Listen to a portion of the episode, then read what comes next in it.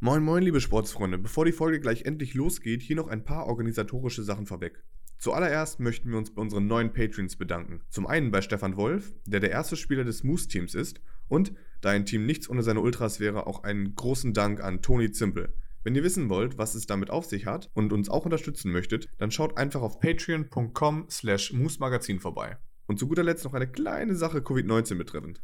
Da wir alle wollen, dass sich die Situation da draußen schnell bessert und die Infektionsrate abnimmt, nehmen wir diese Folge in unseren jeweiligen Wohnungen auf. Entschuldigt daher die Tonqualität oder anderweitig kleine Störungen. Wir versprechen, der Inhalt ist nicht betroffen. So, jetzt geht's aber nicht los. Viel Spaß! Ich glaube, dass ähm, man über das Sportliche reden kann, aber dass die Community sehr klein ist, einfach extrem freundlich und tolerant ist und äh, sehr gastfreundlich ist und ich könnte. Oh, freundlich und tolerant und da schreit das Baby. Moin, moin, liebe Sportfreunde.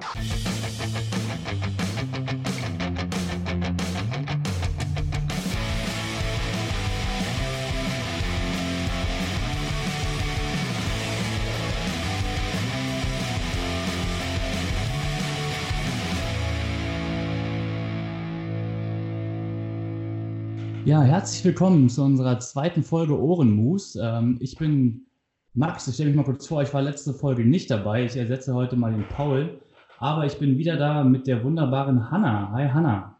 Hallo Max. Wir haben heute einiges vor. Wir haben eine neue Sportart, über die wir quatschen wollen. Aber bevor wir darauf eingehen, wollen wir einmal kurz den Monatsradar für den April vorstellen und euch kurz erzählen, was alles Sportliches im April los ist.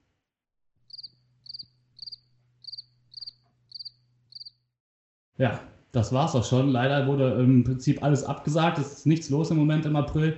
Schade für uns. Äh, die laufende Berichterstattung fällt damit weg. Aber wir haben natürlich anderen Content für euch parat. Ähm, und was es aber im April gibt, ist die Sportart des Monats. Hanna, welche haben wir denn da heute parat? Genau, diesen Monat ähm, sprechen wir über Roundnet. Das äh, kennen viele auch als Spikeball. Was da genau der Unterschied ist, werden wir bestimmt in dieser Folge erfahren. Wir beide sind ja nicht ganz Roundnet fremd, deswegen haben wir auch diese Sportart ausgesucht, weil wir deswegen quasi kein Training besuchen mussten, um diese Sportart kennenzulernen. Und wie jede Sportart des Monats bekommt natürlich auch Roundhead einen Moose-Score von uns. Ein Moose-Score, für die, die es noch nicht wissen, wird von der Moose-Skala bestimmt. Und die Moose-Skala, die hast ja du entworfen, Hanna. Willst du uns noch mal ein bisschen erzählen, wie es überhaupt zu dem Score kommt? Sehr gerne. Ähm, genau, die Moose-Skala ist im Prinzip ein Instrument, mit dem wir messen, wie unpopulär eine Sportart ist. Und eben jeder Sportart, über die wir berichten, vergeben wir den Moose-Score. Warum wir das überhaupt tun, hat mit unserem Gründungstreffen zu tun. Wir saßen bei Max in der Stammkneipe, haben darüber gesprochen, welche Sportarten wir eigentlich überhaupt äh, uns anschauen möchten und haben angefangen, uns darüber zu streiten, was überhaupt unpopulär genug ist. Also zum Beispiel Lacrosse haben die einen gesagt, da berichten wir auf jeden Fall drüber, weil man es in Deutschland halt nicht kennt und andere meinten, nee, auf gar keinen Fall. In den USA ist das auch voll riesig, das ist doch nicht unpopulär. Und ja, da haben wir gemerkt, wir müssen irgendwie quantifizierbare Kriterien finden, um eben zu bestimmen, über welche Sportarten wir sprechen wollen. Und haben eben die Idee der Moose-Skala gehabt. Wir vergeben da insgesamt 100 Punkte in verschiedenen Oberkategorien und kommen so zu dem Moose-Score. Dabei ist es so, dass je weniger Punkte ein Sport bekommt, desto unpopulärer ist der Sport und desto mehr freuen wir uns darüber und desto mehr wollen wir darüber unbedingt berichten.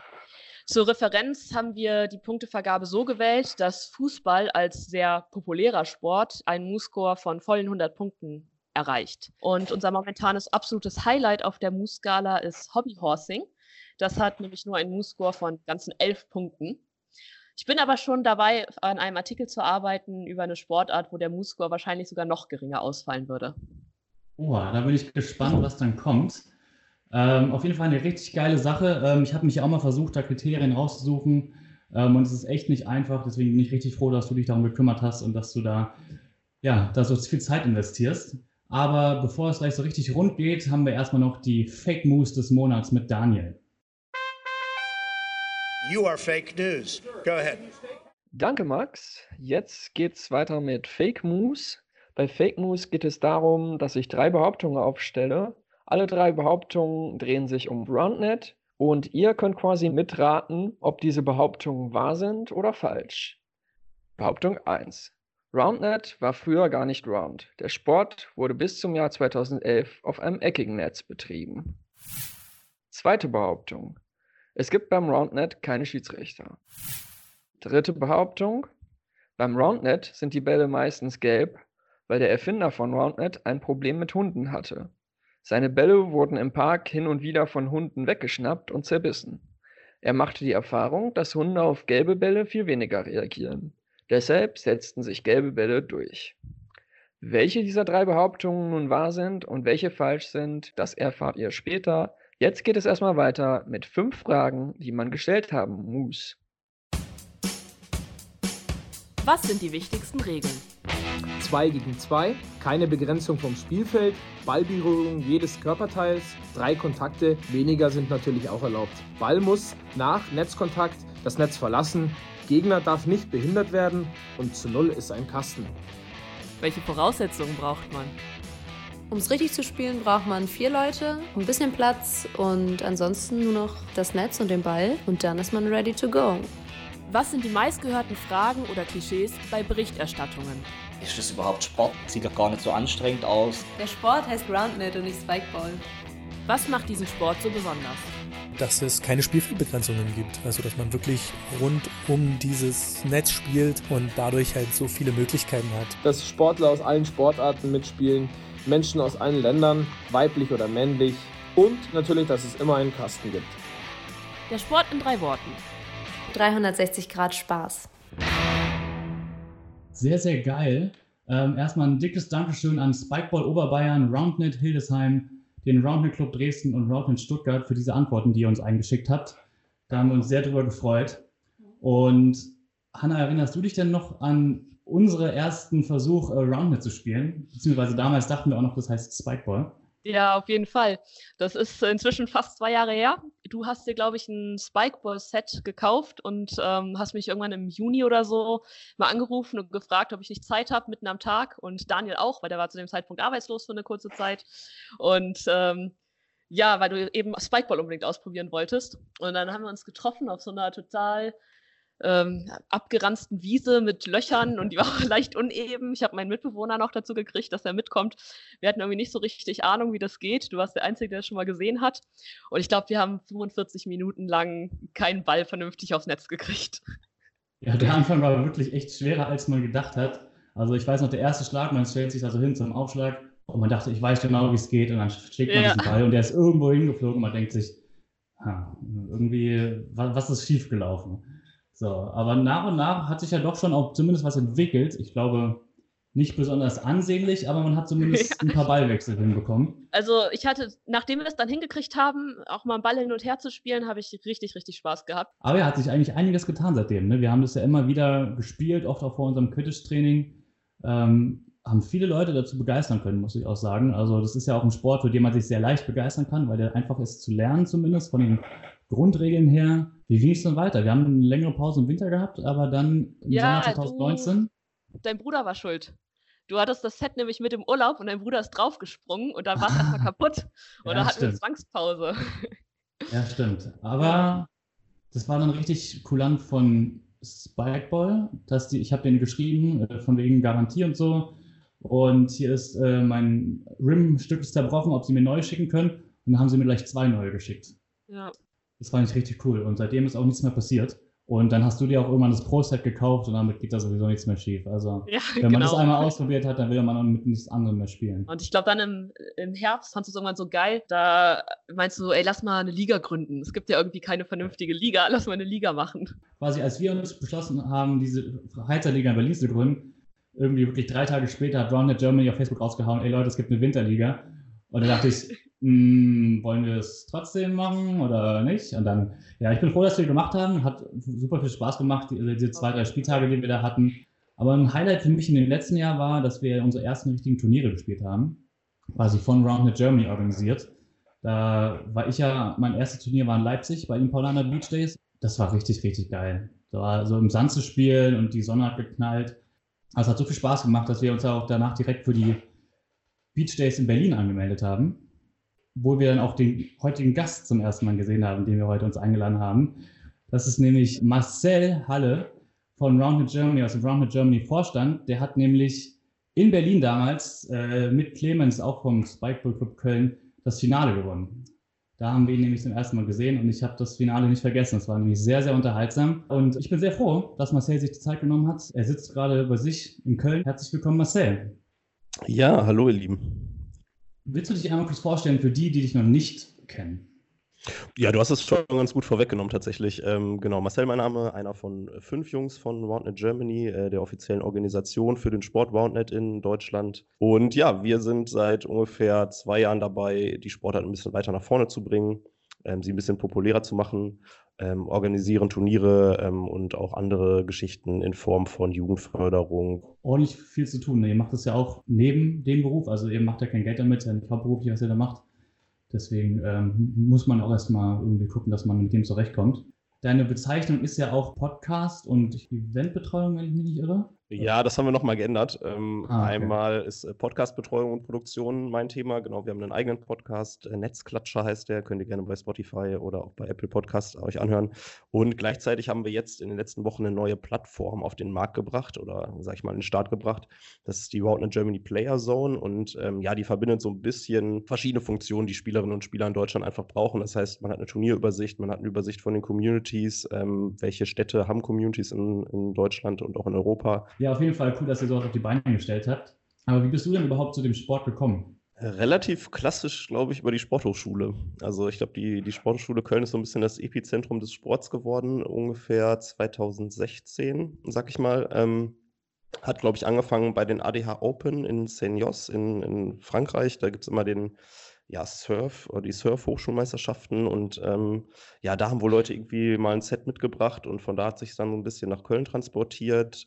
Ähm, ich selber bin 2017, glaube ich, das erste Mal dazu gekommen, auch in Frankreich am Strand tatsächlich das zu sehen und auch zu spielen. Und ähm, ja, habe mich dann danach auch direkt beim ja, ersten Spikeball Club Köln angemeldet, der sich, glaube ich, auch Ende 2016 gegründet hat. Wie ist es dann dazu gekommen, dass du von einfach nur einem Spieler in einem Verein in den Vorstand gegangen bist von Roundnet Germany?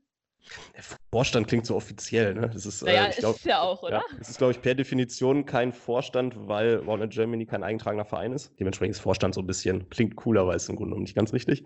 Ähm, wie es dazu gekommen ist, ja, bei mir ist es privat so, dass ich äh, ja nicht mehr so gut spielen kann tatsächlich aufgrund von, von einer Knieverletzung, die ich jetzt erlitten habe. Und ähm, ich schon länger auch das Gefühl hatte, dass ich sportlich nicht ganz mit den Jungs und Mädels mithalten kann. Das heißt, bei Turnieren nicht so gut abgeschnitten habe und gemerkt habe, dass mir das Ganze drumherum, also die ganze Organisation von Turnieren, ähm, das Betreuen ähm, von Dingen einfach auch tatsächlich dann vielleicht sogar ein bisschen mehr Spaß macht, als es das Spielen selber, weil ich da doch äh, ein bisschen auf den Sack bekommen habe zwischendurch. Und ja, die Community sehr wertschätze. Es ist eine unfassbar schöne Community, da können wir, glaube ich, gleich noch drüber sprechen. Ähm, sehr viele tolle Leute, die man da kennenlernt und es ähm, ja Spaß macht, Teil davon zu sein und dafür zu sorgen, dass es halt weiter äh, und auch äh, weiter wächst. Aber du hast doch Berlin gewonnen. Also, du kann, kann ja sein, dass du nur auf den Sack bekommen hast. Nein, das, das lag an Clemens. Also ich erinnere mich an ein Play im Finale. Ich weiß leider nicht mehr, wer es von euch am Ende aufs Netz gebracht hat. Aber es war irgendwie Bodyblock der Gegner kann, oder Bodyblock von euch, der Ball fliegt sonst wohin. Irgendein Hechtsprung zum Ball und dann rückwärts, ohne zu gucken, aufs Netz retourniert. Ich weiß nicht mehr, wer, wie die Abfolge war, aber das war, das war richtig Sahne.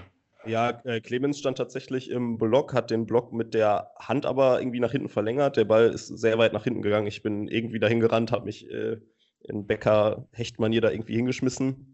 Habe den ansatzweise ans Netz bekommen, aber Clemens hat den dann noch wirklich geisteskrank rückwärts mit zwei Metern Entfernung zum Netz dann noch draufgebracht. Das war auch, glaube ich, für mich persönlich so der heftigste Punkt, den ich jemals miterzielt habe. Und das war sehr, sehr schön, das stimmt. Wollen wir ein bisschen, weil wo, wo ich gerne mich sprechen möchte, haben wir schon angesprochen, die Winterliga. Wie steht ihr denn dazu? Also wie ist euer Fazit für die Liga? Also die Idee war natürlich in irgendeiner Form auch den Winter über weiter spielen zu können, weil natürlich da so ein bisschen das Winterloch auch ist, das ihr vorhin auch mal ein bisschen angesprochen habt und haben das Ligasystem natürlich so aufgebaut, dass es jetzt nicht wöchentlich stattfindet, einfach weil man auch davon ausgehen kann, dass es nicht ja, für jeden Spielerin oder für jeden Spieler wirklich äh, so viel Zeitinvestment da ist, einfach. Dementsprechend haben wir es auf zwei Spieltage reduziert, einen Hin- und Rückrundenspieltag in dem Sinne und haben von den Communities sehr, sehr viel positive Rückmeldung bekommen. Ähm, ja, sowohl sportlich als auch, glaube ich, was die Community und das Community Building betrifft, war das eine, eine super Sache. Kannst du noch mal was dazu sagen, wie der Aufbau der Liga momentan ist? Also wir haben uns überlegt, dass es natürlich schwierig ist, wenn ein Team aus Berlin extra nach München fahren müsste, um ähm, einen Spieltag zu spielen. Also es gibt irgendwie Regionalgruppen. Genau, also im Norden eine Gruppe, im Osten eine Gruppe und im Westen und im Süden jeweils fünf Gruppen. Also der Westen und der Oh, Süden wow. sind sehr stark vertreten tatsächlich. Also im Süden und im Westen scheint es mehr SpielerInnen zu geben. Wie ist in Deutschland denn RoundNet in den ja, verschiedenen Städten organisiert? Es hat, glaube ich, sehr oft studentisch angefangen, also ähnlich wie es äh, eben an der Sporthochschule in Köln angefangen hat und dann mit dem ähm, ersten Spikeball Club Köln ist die Entwicklung, glaube ich, auch in vielen anderen Städten. Das ist, glaube ich, schon ein Sport, der eben aus den Universitäten kommt oder von den Studierenden ähm, primär ausgeübt wird. Wir merken aber jetzt auch gerade, und das ist eine schöne Entwicklung, dass es eben sich auch professionalisiert, dass sich danach auch ähm, relativ viele Vereine gründen. Und hast du Ähm, ja. eine Erklärung dafür, warum es so viel im Süden und im Westen gibt und so wenig im Norden und im Osten? Ist das einfach so eine geografische Sache, weil es irgendwie aus Frankreich hochkam und dann sich aus Köln weiterentwickelt hat? Oder Mm, Im Westen sicherlich, im Süden glaube ich ähnlich. Und ja, im Osten, warum es da nicht so wirklich funktioniert, gerade ähm, Thema Berlin oder Stadt Berlin ist so ein bisschen, verstehen wir auch nicht ganz, wenn wir ehrlich sind. Äh, es Mhm. ist generell ein Problem, dass für viele Leute Roundnet halt ein- eine Zweitsportart ist und äh, dementsprechend dann bei vielen auch vielleicht die zeitliche Motivation nicht so groß ist, ähm, sich dann ja zu verpflichten, bei einem Spieltag dabei zu sein, bei einer Liga zum Beispiel. Die Motivation, die ist immer da. Also seit Tagen, jetzt mit der Vorbereitung auf diesen Podcast, oder wenn ich Videos auf Instagram sehe, mir juckt es so in den Fingern, dass ich mein Set hier zu Hause aufbauen möchte. Ähm, ich habe auch so schon sehe- überlegt. Ja, vor allem bei auch Instagram, was so Hashtag Spike at Home, was jetzt gestartet wurde, da habe ich viele coole Sachen gesehen, wo ich dachte, ach, ich möchte einfach auch ein bisschen den Ball gegen die Wand schlagen. Wenn ich irgendwann beschließen sollte, nicht mehr wirklich Quidditch zu spielen, dann ist Spikeball Max? auf jeden Fall ganz weit oben bei mir. Roundnet, Roundnet. Roundnet. Ja. Ja, Also, Lerneffekt wenn man- kommt langsam. Ja, ja. Wollt ihr nochmal drüber sprechen, was der Unterschied ist? Das äh, wolltet ihr, glaube ich, Ja. auch eh nochmal klären, oder? Können wir Das gerne können wir machen. gerne nochmal drüber sprechen, ja. Ja, also es ist relativ simpel. Es ist so ein bisschen wie mit äh, Ceva oder Tempo. Ähm, das eine ist quasi die Sache, also Küchenrolle oder Taschentuch, und das andere ist äh, eine Marke. Das heißt, im Grunde genommen, ja, die Sportart heißt Roundnet und Spikeball ist der Hersteller, der es aber auch vermarktungstechnisch, muss man zugeben, auch sehr, sehr gut macht. Und im Grunde genommen geht es einfach nur darum, dass man halt äh, so bei öffentlicher Kommunikation ein bisschen drauf achtet, weil es halt ein ja, markenrechtlich geschützter Name ist, den man dann, ja, wo man einfach ein bisschen vorsichtig mit umgehen sollte. Aber was ich da vielleicht mal kurz einwerfen möchte, weil wir gerade über Sets und so reden. Ähm, ich hatte über Instagram, über unseren Account nachgefragt, ob Leute Fragen haben, die sie einfach an die Sportart richten wollen oder auch persönlich an dich. Und eine Frage von No Speak Asiano heißt der Account. Ich habe mir angeguckt und kenne ihn sogar persönlich. Das ist Stefan, unser Freund vom Quidditch aus Jena. Der wollte wissen, vielleicht weißt du es genau, wie teuer so ein Einstiegsset ist. Also das, äh, das Basis, das normale Set von Spikeball. Wahrscheinlich, ja. Wenn, Ähm, Das kommt so ein bisschen auf das Angebot an. Normalerweise sind die so bei 50 bis 60 Euro. Mhm. Da würde ich aber ehrlich gesagt direkt äh, das Pro-Set nehmen. Also ich glaube, die, der Qualitätsunterschied ist tatsächlich dann doch äh, aus meiner Sicht so groß, dass man dann direkt die, äh, ich glaube, es sind aktuell 90 Euro äh, für das Pro-Set äh, raushauen kann. Ich glaube, da hat man tatsächlich ein bisschen länger was von. ja, ich würde gerne noch ähm, ja. zur weiteren Entwicklung von äh, RoundNet kommen, natürlich. Du hast dich Ähm, gut gerettet. zwar- Boah, ja, ne? ich so gar nicht glauben, dass ich den. Fehler jetzt auch mache. Nee, und zwar habe ich gesehen, dass es jetzt auch eine Weltmeisterschaft geben wird und auch Deutschland daran teilnimmt. Magst du dazu mal ein bisschen was erzählen? Ja, spannendes Thema. Ähm, es gibt die erste Weltmeisterschaft ne, 2020 im September, Anfang September, 1. September-Wochenende in äh, Belgien. Gastgeber sind die Belgier, Roundnet Belgium. Ähm, sehr, sehr coole Jungs, die auch in der Vergangenheit schon eine Europameisterschaft ausgerichtet haben und generell sehr ähm, gut was, sind, was die ganze Turnierorga betrifft. Es wird unfassbar groß. Es ist ein ähm, belgischer Centerpark, den sie komplett gemietet haben. Das heißt wirklich ein ja, kleines olympisches Roundnet-Dorf, würde ich sagen, mit vielen Bungalows. Ähm, es werden ungefähr, aktueller Stand sind, glaube ich, 160 Teams angemeldet. Ähm, ich glaube, es sind Kapazitäten ungefähr, sag ich mal, bis 250 bis 300 Teams. Und es wird eine Teamweltmeisterschaft, was ganz schön ist. Das heißt, es wird nicht ein äh, Einzel-Zweier-Team Weltmeisterin oder Weltmeister, sondern eine Nation. Das heißt, es wird so ein bisschen sein wie beim äh, Davis Cup zum Beispiel. Bei den Frauen sind es drei Teams und bei den Männern fünf Teams. Das heißt, bei der K.O.-Phase, die dann an einem späteren Tag folgen wird, nach einer Vorrunde, wird es so sein, dass eben fünf Spiele gespielt werden oder drei Spiele gespielt werden und halt wer zwei bei den Damen oder drei bei den Männern gewinnt, äh, kommt dann eben eine Runde weiter, was als Format sehr, sehr schön ist. Denn man muss auch ehrlich sagen, wenn man Einzelteam Weltmeisterschaft machen würde, würden wahrscheinlich die Plätze eins bis sechs an Amerika gehen und das äh, muss man nicht unbedingt haben. Ne? Mich würde noch interessieren, welchen Stellenwert ähm, die deutsche Roundnet-Community ähm, so in der Welt einnimmt. Also, hast du schon gesagt, die USA super groß, werden wahrscheinlich auch sehr gut abschneiden bei der WM. Wie sieht das da für Deutschland aus? Also sportlich, ähm, ja, werden die Amerikaner auf jeden Fall gewinnen, wenn die denn mit ihren Top-Teams kommen. Das ist natürlich auch wieder eine Frage, äh, Reisewarnung, äh, finanzieller Natur, äh, solche Geschichten, die dann in Rolle spielen, ist halt für Amerikaner oder generell für Leute, die nicht unbedingt in Europa wohnen, ein bisschen schwieriger hinzukommen. Danach wird es spannend, ähm, was die Kanadier betrifft, die auch sehr, sehr gut sind, einfach natürlich aufgrund ihrer lokalen Nähe zu den Amerikanern auch sehr früh schon begonnen haben. Die beiden Nationen sehe ich sehr weit vorne und dahinter bin ich mir aber eigentlich relativ sicher, ähm, dass danach Deutschland kommen wird, weil wir schon, glaube ich, im weltweiten Vergleich ähm, erstmal die größte Nation auch sind, neben Kanada und Amerika, was die ja, Quantität der Spielerinnen und Spieler betrifft, aber eben auch was die Qualität betrifft, ähm, haben wir, glaube ich, in Europa schon eine deutliche Vorreiterstellung und werden hoffentlich dann mindestens Platz drei schaffen, im Optimalfall vielleicht auch die Kanadier noch ärgern können. Ähm, wir haben auch noch andere Fragen auf Instagram bekommen, die habe ich vorher bisschen unterschlagen. Eine Frage wäre nämlich, welchen Roundnet Club aus Österreich du denn am besten findest? Ich weiß nicht, ob ich jetzt das so sagen darf, ehrlich gesagt. ich bin ähm, zugegebenermaßen äh, kenne ich jetzt nicht so viele. Also ich glaube, dass es in Wien einen gibt natürlich, in, in Graz auch. Und ja, mit den Grazern haben wir einfach äh, bis jetzt am meisten Kontakt gehabt, gerade mit äh, Benny, den ich angesprochen habe, der Europameister ist, der auch bei uns im Podcast zu Gast war, der jetzt auch letztens bei den Indoor Masters bei Lukas geschlafen hat, mit dem wir sehr viel gemacht haben. Dementsprechend, ähm, wenn ich muss, dann würde ich natürlich Graz sagen. Ich, und ich hoffe, dass auch die, die Frage eingereicht haben, sodass das okay ist, dass ich das so sage. Da hast du vollkommen recht. Die Frage kommt nämlich auch direkt von Benny. Oh äh, Gott. Erleichterung. Ja, Benny, mein Lieber, äh, habe ich alles richtig gemacht. Da fällt mir auch gerade ein, was wir eigentlich zum Einstieg machen wollten, weil Roundnet ist ja unsere Sportart des Monats. Deswegen legen wir auch bei uns im Magazin jetzt im April vermehrt so ein Augenmerk auf Roundnet und ähm, haben einige Artikel geplant. Aber wir haben auch schon über den Moose-Score gesprochen und eigentlich wollten wir dich direkt am Anfang schätzen lassen, was du denn glaubst, was Roundnet für einen Score bekommen hat. Oh, sagen wir mal so 52. Ja, das ist gar nicht so weit entfernt. Äh, ihr liegt bei 43. Also, also schon... mehr erwartet. Hast du mehr erwartet? Nein, aber es ist gut. Also je unpopulärer, desto besser. Ah, okay. Für uns. Ja, das ist eure ja. Meinung, genau. Ja. Das ist eure Meinung. Du hast ja auch gerade schon angesprochen, der Sport wächst so langsam, aber sicher. Was wünschst du dir denn so für die Zukunft von Roundnet? Vielleicht auf Deutschland bezogen, aber vielleicht auch weltweit, wenn du da Aussichten hast?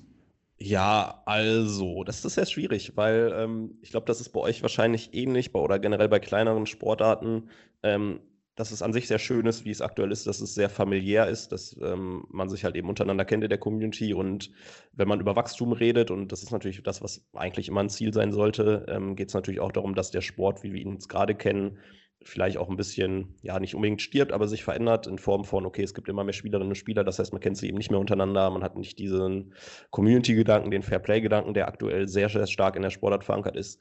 Ja, also ich war überrascht, direkt am Anfang schon, weil ich in Leipzig bei dem Turnier war, dass äh, Lukas und Nils mit so einem Roundnet-Mobil quasi angekommen sind, weil ihr irgendeine Partnerschaft direkt schon hattet mit irgendeinem Autoladen oder so. Ich weiß jetzt nicht genau, wie das da abläuft. Da dachte ich auch so, ah, das ist schon, schon cool, wenn du dann so ein Auto hast auch und steht Round Germany drauf.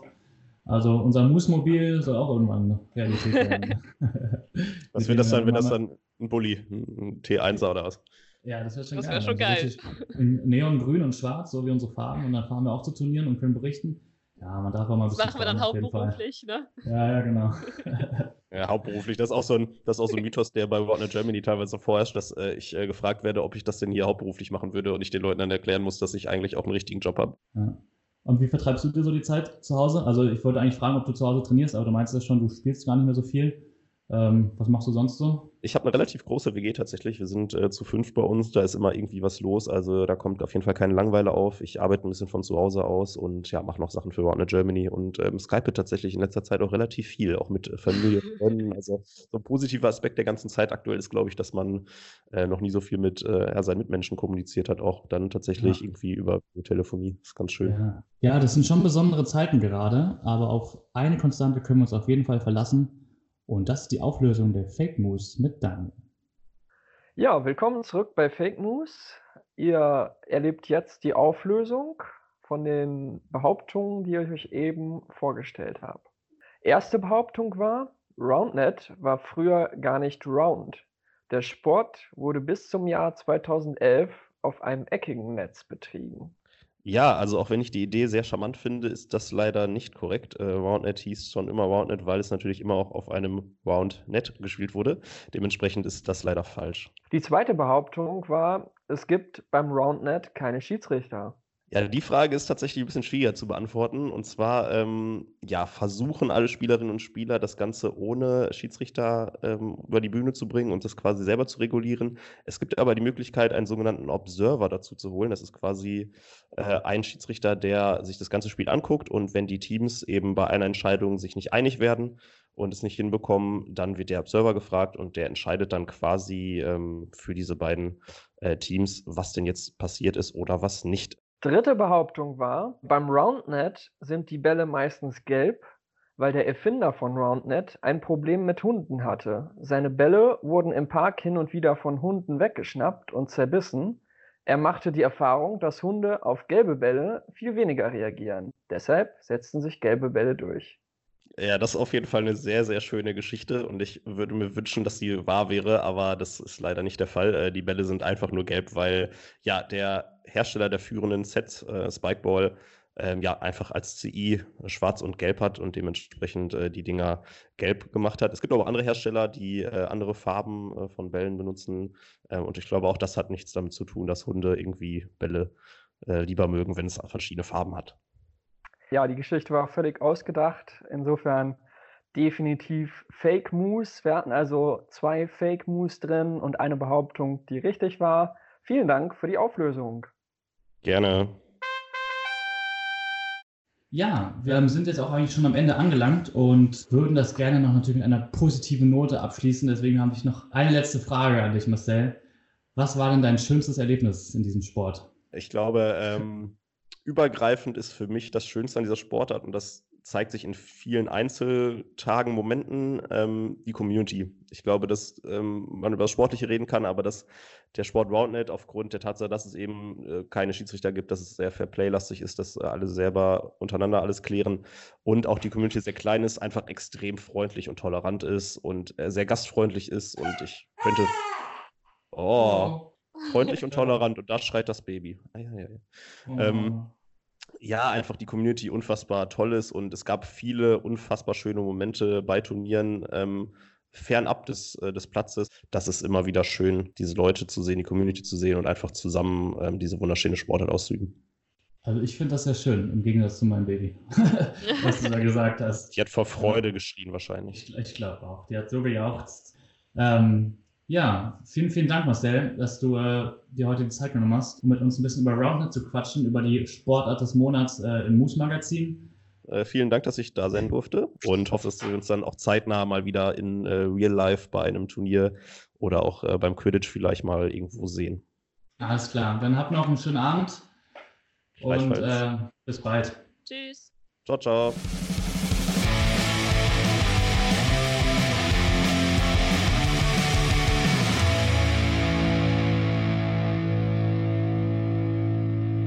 Folge Ohrenmoos wurde moderiert von Max Martens, Hanna Wolf und Daniel Knoke. Zu Gast war Marcel Halle von Roundnet Germany. Diese Folge wurde außerdem in mindestens anderthalb Metern Entfernung voneinander aufgenommen und wurde produziert und geschnitten von mir, Paul Haas, mit Musik von Eddie. Das Moose-Team besteht aus Max Martens, Hanna Wolf, Daniel Knoke und Paul Haas. Unsere Website moosmagazin.de wurde designt von Max Martens. Auf ihr wie auch auf Instagram unter @moose.magazin sowie auf Facebook unter Magazin des unpopulären Sports findet ihr weitere Informationen über uns und viele spannende Artikel. Unterstützen könnt ihr uns in unserem unpopulären Bestreben auf patreon.com/moosmagazin. Vielen Dank fürs Zuhören. Bleibt gesund, bleibt zu Hause, bis zur nächsten Folge. Euer Magazin des unpopulären Sports.